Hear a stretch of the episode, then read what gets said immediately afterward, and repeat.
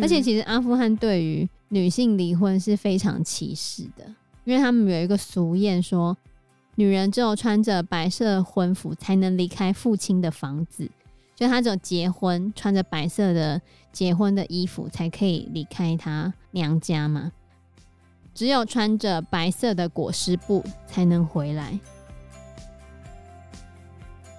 Hello，大家好，我是 Joe，我是 Fana，我是 Anna。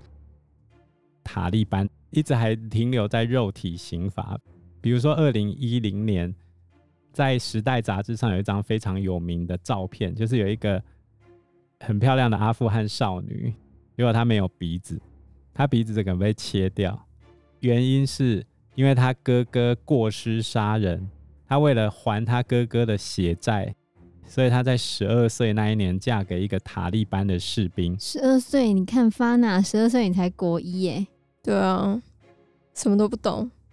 结果嫁了之后，长期遭到丈夫殴打，被迫睡在马厩里面，一直被虐待。然后终于受不了，在十八岁那一年逃跑，结果不小心被抓到，于是丈夫亲手割了她的鼻子，还把她耳朵切下来。因为那个就是他们里面塔利班立法里面说可以这样子做的，不是立法，教法，教法，对，就伊斯兰教法里面对于这一些人可以做怎样的行为，就是可以割鼻、割耳朵，然后后来就把他丢到树林里面自生自灭。不过二零一零年的时候，美军还在阿富汗，所以他刚好被美国士兵救了，然后就到美国开始了新生活，这样。然后也装上人工鼻，你这样子很幸运哎，对，他真的很幸运，他只是其中一个很幸运的案例。可是，在阿富汗里面有非常多的妇女是长期受到家暴的。根据联合国统计，阿富汗有高达九成的妇女遭到家暴。像之前他们就会强迫没有丈夫的寡妇一定要嫁给塔利班的士兵。所以你可以看到，伊斯兰教法其实严格来说，女权是非常低的。男生可以一夫多妻，只要你有钱。可是女生必须要守贞，如果通奸的话，要被处以实刑；婚前性行为要被鞭刑，规定都很严格。对女生的部分，所以这也是西方媒体最 care 的地方。不过这个也算是最后一层遮羞布了。那美军为什么要来呢？应该说，为什么当初美军会选择来阿富汗？主要就是宾拉登呢、啊，记得九一一事件吗？嗯，对，他还没出生吧？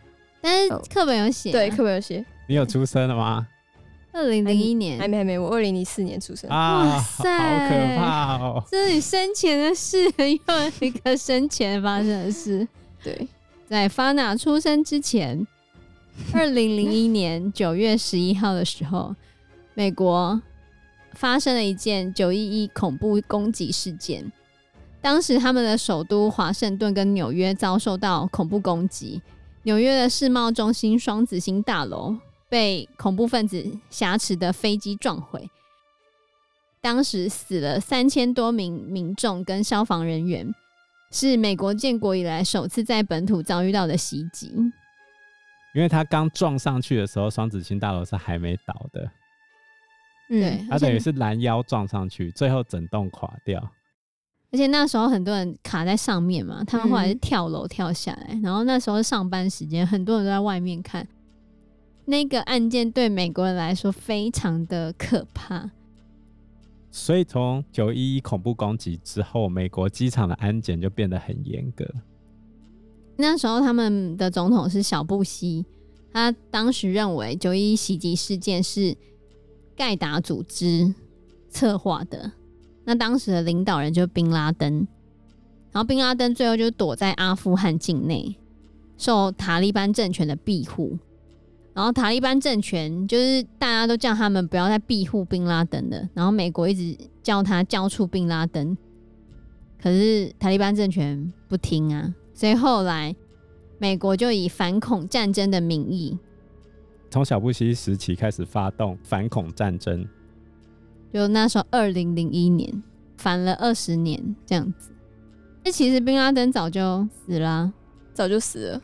宾拉登在二零一一年的时候被美国的海豹特种部队给击毙，所以其实，在二零一一年的时候，美国就已经完成他一开始的任务，干掉盖达组织，推翻神学士政权。他已经完成所有任务，他应该可以撤出了。二零一一年的时候，他应该就要撤出了，但他待到现在，对，又多待了十年。他想要扶一个亲西方的民主政权起来，可是失败了，然后还要被大家追。其实他任务已经达成了。哦，对啊，若以当初在那个时间点推翻塔利班政权，扶植新的阿富汗政府。然后杀掉宾拉登，其实，在二零一一年早就都已经成功，这些都已经完成了。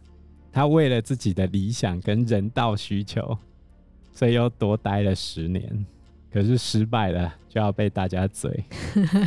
原来如此，因为这次的撤军实在太难看，太难看了。那为什么美国会撤军？主要是美国。为了这个反恐战争，已经花费太多钱了。布朗大学他们有一个战争成本项目，他们估计出来，美国的纳税人为这场战争总共花费超过两兆美金，在这二十年来，对，而且这两兆美金其实都是他们举债筹措出来的战争款项，所以是全部的美国人都要负担这个债务。而且不止金钱啦，就是生命的损失成本也很高。已经有两千五百多名美军死于阿富汗战争，相关去那边工作的承包商是平民嘛，也有四千多人死亡。然后阿富汗境内也有将近七万人的军警，四万七千多名的平民，还有五万一千多名的塔利班战士，都因此而丧失了生命。撤军这一件事情，已经是历任总统都要做的事情。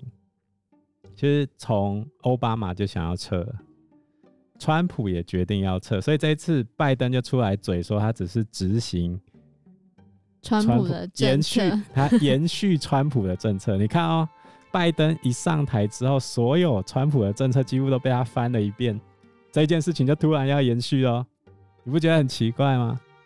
总而言之，从阿富汗撤退这件事情是本来就要做的。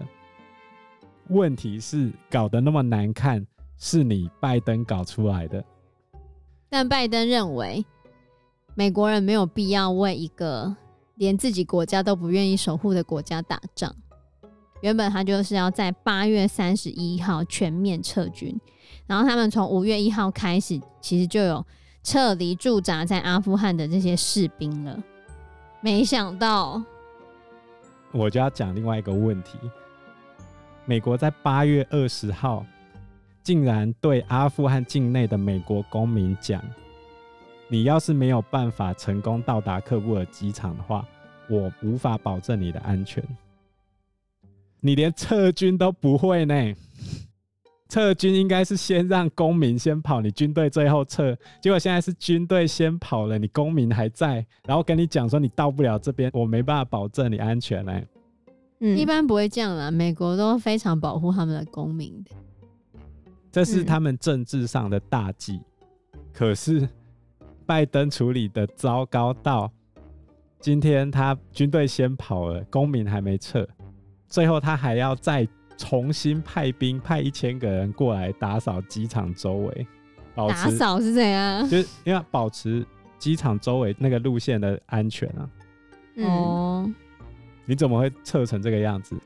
苏联当年要撤的时候，是跟塔利班讲好，我撤你们不准伏击我，然后我慢慢撤。美国也说了，他跟塔利班达成协议。塔利班之后再去跟阿富汗政府谈和平，谈后续的问题嘛？结果最后搞成这样吗？那不是拜登处理的问题，不然是谁的问题？大家有抨击拜登吗？所以拜登的支持度狂掉啊！因为这件事情，对吧？骂爆，活该被骂。我认为在阿富汗的撤退这件事情上，美国是有共识的。可是拜登处理的太过糟糕。嗯，那接下来美国军方就开始甩锅，就说情报单位讲的没有给我们确实的情报，然后情报单位就讲了，我怎么可能跟你讲几月几号？这个政权会瓦解。嗯，而且情报单位就说我已经严重警告阿富汗政府撑不住了，结果你们还硬要这样撤。军方就讲，当初你说可能可以到三到六个月，结果最后只撑了十几天，那到底谁的错？上面错。所以拜登说他盖瓜承受，问题是他盖瓜承受的态度是什么？他原本撤退的那一天，他人是在大卫营度假，然后都已经喀布尔机场塞爆，有人从飞机上掉下来了。他才临时取消休假回去开记者会，而且开完记者会说他盖瓜承受之后，也不让记者提问就离开了，生气气了啦，恼羞成怒。所以这件事情处理的难看程度之高，应该会形成美国的政治风暴。当然，中国这边是很开心啊，中国小粉红超开心的耶，美国吃瘪了吧？中国的发言人。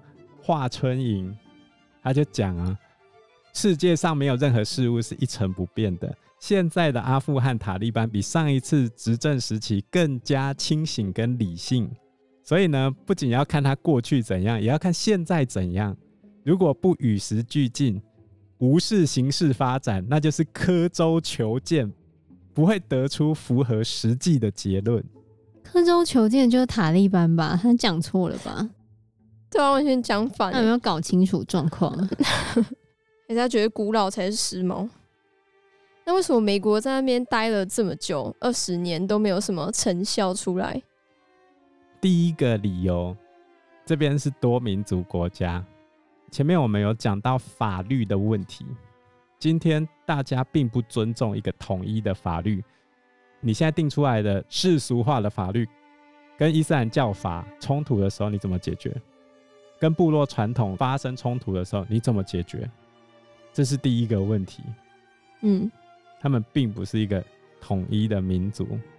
在第二个是他的部落化，军队是属于各部落的，教法也是随各部落去解释的。更何况他今天又有什叶派，又有逊尼派，大家解释又不一样，一整个稀里糊涂。我们都说美国是民主外送嘛，在二次大战之后，他想要建立一些民主政权。其实真正成功的的地方在台湾、日本、韩国。可是你可以说这三个地方本来就是优等生。我现在要让一个七八十分的考到九十分，有可能；原本只有三十分的，我要让你考到六十分，那就有困难了。所以台湾是非常多幸运之下。才诞生的一个民主政体，可是阿富汗没这个好运啊，就像缅甸一样啊。我们谈的缅甸，你看我们当初谈说看他接下来会怎样，他还是那样，他就还在乱呢。军政府还是这样子，然后翁山书记现在都不知道被关在哪里，就还是这样子。而且今天美国想要建立的是一个议会民主制，那我就问你啦，我们现在在议会讨论事情。哦，举例来说，女性可不可以露脸，或女性工作权？在宪法上本来规定就都是可以的，可是遇到宗教就要转弯了。那你要怎么谈？今天你里面一大堆议员、立法委员，嗯、就是拿着《古兰经》在质询部长的时候，你怎么办？到底是宪法是最高，还是《古兰经》最高？而且这些人一定选得上议员哦。你想一想，那些塔利班拿着中世纪的脑子，然后拿着一本《古兰经》，还有穆罕默德的言行，在质询你，你这个部长做这件事情不符合穆圣讲的话，我们可不可以修法？我们现在说我们要修法，要砍掉实刑。他说不行，你看《可兰经》里面就是这样子规定的。我没有在跟你讨论事情，我在跟你讨论宗教。这样根本就没办法达成共识啊！对啊，当初他们世俗化失败之后，其实就很难达到一个统一的思想。如果他们当初世俗化成功，他们的国王在推行世俗化的时候，他们有走到一个还可以的路线的话，也许现在阿富汗不会这么惨。嗯，但是他们那时候就已经失败了，所以他们就一直是部落意识浓厚的一个地方。那你要怎么统一？而且你要知道，伊斯兰教法对于民众的影响程度是很高的。我举一个例子来说，土耳其国父凯末尔，他就是推动世俗化成功的一个案例。可是那是因为他是军事强人，你不听话我就揍你。而且他是土耳其人的民族英雄兼国父，这么伟大的一个人去推动世俗化，好了，他成功了，对不对？可是到了现代的土耳其，埃尔多安执政的情况下，这些保守的伊斯兰教势力还是推着埃尔多安，希望政教慢慢的融合。也就是说，他的政治里面必然夹杂了宗教因素。美国他们在阿富汗的这种不直接介入当地政治的操作模式，不可能成功。所以举例来说，除非有一个军事强权或军事强人，他们就是用很高压的手段来压迫人民，到人民都遵从他们，然后整个国家进步到一定的状态之后，再开始民主，这才也许比较有可能成功。举例来说，像台湾，我们就是很明显的是一个这样子的状态。但是假设你只是民主外送，你送过来，跟他们说没关系，你们就按照你们的方式。可是我希望你们要民主，但他们很容易就会被另外的那些政权在推翻，因为他们根本就没有办法统合所有人的想法。所以这也是为什么很多非洲那些近代才独立的国家，他们还是很多那种部落主义或者部族主义的国家。到目前为止都还处于很混乱的状态。为什么政府军会那么不堪一击？其实他们不是不堪一击，是他根本没抵抗，几乎直接弃守啊。那为什么会直接弃守？其实是美国自己的锅，因为他二零零一年把塔利班打跑之后，当初他是联合北方联盟的这些军阀。去打塔利班的，结果美国执政之后，把这些军阀全部拆掉，所以现在北方联盟已经没有一个强而有力的军人了。他们认为军阀不好，就把军阀拆掉。那你现在用文人政府去打塔利班，就行不通。怎么可能？一个平常在写字的人打电脑拿枪，嗯，就直接投降了。这样怎么办呢？那如果今天神学士来了，阿富汗会怎么样呢？以目前来看，就是女权大退步，就是大家最担心的。以现况来说，也是这样子，因为很多妇女都已经不敢出门了，因为他们就有看到持枪的那些神学士的战士把年轻的女生拖走，主要是他们没有穿着布卡。就没有穿全身罩袍，他们就把他赶回家，就不让他们出来。所以克布尔很多的妇女都不敢出门，因为他们没有全身的罩袍，买不到。